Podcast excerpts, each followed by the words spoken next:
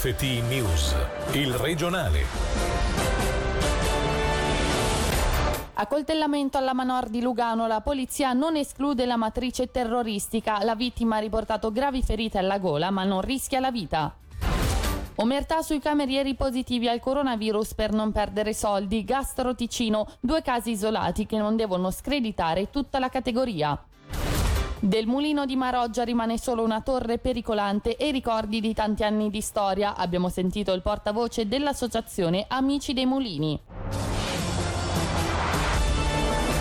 Buonasera dalla redazione. In primo piano il fatto di sangue avvenuto questo pomeriggio al quinto piano della Manori in piazza Dante a Lugano. La polizia non esclude motivazioni terroristiche. Protagoniste una ventottenne poi arrestata e altre due donne di cui una ferita con un coltello alla gola. La sua vita fortunatamente non è in pericolo. Sentiamo subito Davide Maggiori. L'accoltellamento si è verificato all'ultimo piano del grande magazzino di piazza Dante a Lugano. Come riferisce la polizia mancavano pochi minuti alle 14 quando una ventottenne svizzera del Luganese ha aggredito altre due donne afferrandone una per il collo e accoltellando alla gola l'altra con un'arma da taglio. L'autrice del gesto è stata fermata da alcuni clienti e poi è arrestata dalla polizia subito accorsa sul posto. In base a una prima valutazione medica la vittima ha riportato serie ferite ma non tali da metterne in pericolo la vita. La polizia non esclude la matrice terrorista, un'indagine con l'ufficio federale di polizia e altre autorità competenti è in corso. Nessun avviso ai clienti e nessun contact tracing per non perdere incassi. Sono due le segnalazioni giunte alla nostra relazione relative a due esercizi pubblici omertosi perché alle prese con un cameriere positivo al coronavirus. Due casi isolati che però hanno spinto il presidente di Gastro Ticino Massimo Suter a richiamare all'ordine chi ha timore di finire pesantemente il rosso per non screditare tutta la categoria che sta compiendo sforzi importanti. Sentiamolo. Non so se il non informare la clientela è dovuto al fatto che non sussisteva pericolo per la clientela stessa oppure si trattava di omertà avendo paura di perdere clientela, quindi anche cifra d'affari. Se questa seconda possibilità dovesse essere è assolutamente deprecabile. Non dobbiamo dare troppo risalto a quei due casi negativi perché il 99,9% dei nostri ristoratori e baristi si comportano in modo molto corretto. Chiedo alla clientela di non fare un processo di intenzioni ai ristoratori e ai baristi di voler seguire seguire minuziosamente le regole perché sennò rischiamo di ritrovarci con le porte chiuse e con danni inimmaginabili. Sta andando ancora relativamente bene, hai delle splendide giornate, riesce ancora a lavorare all'esterno, questo aiuta anche la percezione di una sicurezza del cliente. Chiaramente le prospettive non sono rose perché tutte le manifestazioni che ruotano attorno al Natale e Capodanno sono state azzerate, tutta la ristorazione nelle grandi piazze delle città avrà dei problemi e dovrà trovare dei piani B e C e mancano tutte le cene aziendali, quindi questo indotto viene a mancare. So che ci sono grandi aziende che acquistano buoni consumazioni nella ristorazione, tra i quali anche quelli di Gastro Ticino. Si cerca di trovare delle soluzioni alternative per poter far fronte a questa crisi che probabilmente ci accompagnerà ancora per parecchie settimane. Resta ancora qualche disagio al traffico, in particolare con la chiusura della strada di via ai Molini, ma per il resto c'è un lento ritorno alla normalità nell'area del mulino di Maroggia, quasi completamente distrutto ieri dall'incendio divampato poco dopo le 17 che ha mandato in fumo oltre un secolo di storia. Già nella tarda serata di ieri gli abitanti della zona hanno potuto far rientro nelle proprie abitazioni dopo essere stati evacuati per precauzione.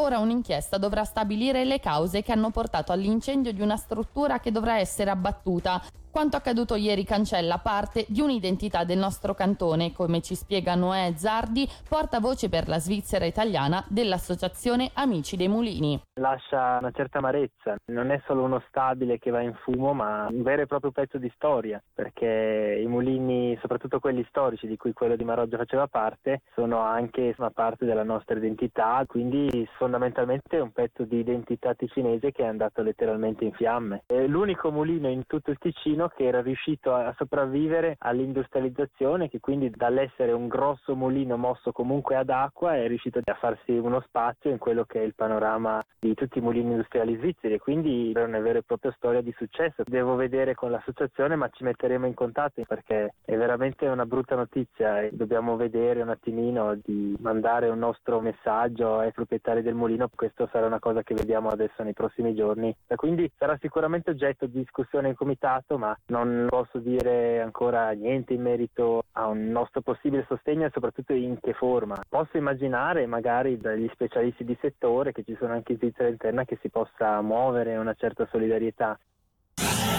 Serve sostegno alle piccole e medie imprese, quanto ritiene il PPD in un'interpellanza dove si propone, sul modello di Canton Vaud e Neuchâtel, un sostegno da parte del cantone del 10% degli stipendi, che va aggiunto all'80% già versato dalle casse disoccupazione, che aiuterebbe le imprese con i costi del personale. Per il gruppo PPD sentiamo Lorenzo Ielmini, intervenuto questa mattina in diretta nel Margen Chiello Show non siamo solo noi come gruppo PPD, ma la politica in generale è molto preoccupata della situazione, soprattutto per quel che riguarda le piccole e medie imprese. Sono quelli che diciamo così hanno subito maggiormente, visto che molti altri soggetti hanno potuto beneficiare di aiuti dello Stato. In questo caso invece non è arrivato tantissimo proprio per come è organizzato il nostro Stato e allora adesso è giusto occuparci anche di loro. L'80% è garantito eh, dalle misure proprio eh, dello Stato sociale nostro. Lo Stato ha reagito e alla grande, permettendo subito, senza tante burocrazia, a tutti di beneficiare di questi aiuti. Adesso si tratterebbe di fare ancora un passino in più, proprio per aiutare piccole e medie imprese, concedendo un 10% in più. L'impresa sono loro, è, è un aiuto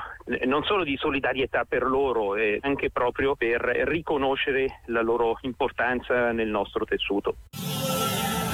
Sono sempre in voga le truffe online che fanno leva sulle fake news e sulla curiosità delle persone. Sui social può capitare di ricevere messaggi con link per video che in realtà sono atti ad installare malware sui nostri computer. Renato Pizzolli della Polizia Cantonale, intervenuto questa mattina in rafting, suggerisce di effettuare backup regolarmente, installare un antivirus e prestare attenzione a richieste di amicizie sospette. Sentiamolo. Cliccando su un determinato file si attiva attiva un malware che eh, si insidia nel nostro computer e potrebbe portare alla perdita di dati o addirittura alla perdita della gestione del proprio account e altri problemi. La cosa migliore è tenere presente che non appena eh, si apre la porta a qualcuno che ha delle cattive intenzioni, eh, poi è difficile chiuderla.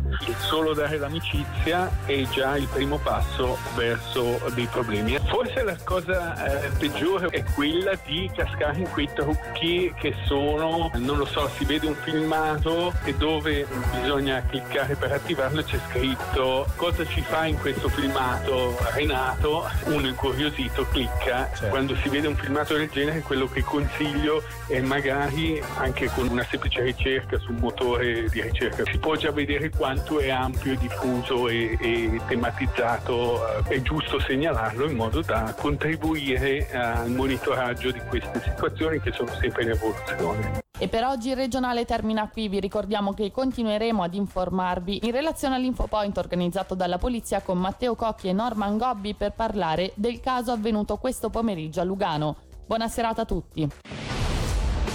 Il regionale di RFT, il podcast su www.radioticino.com.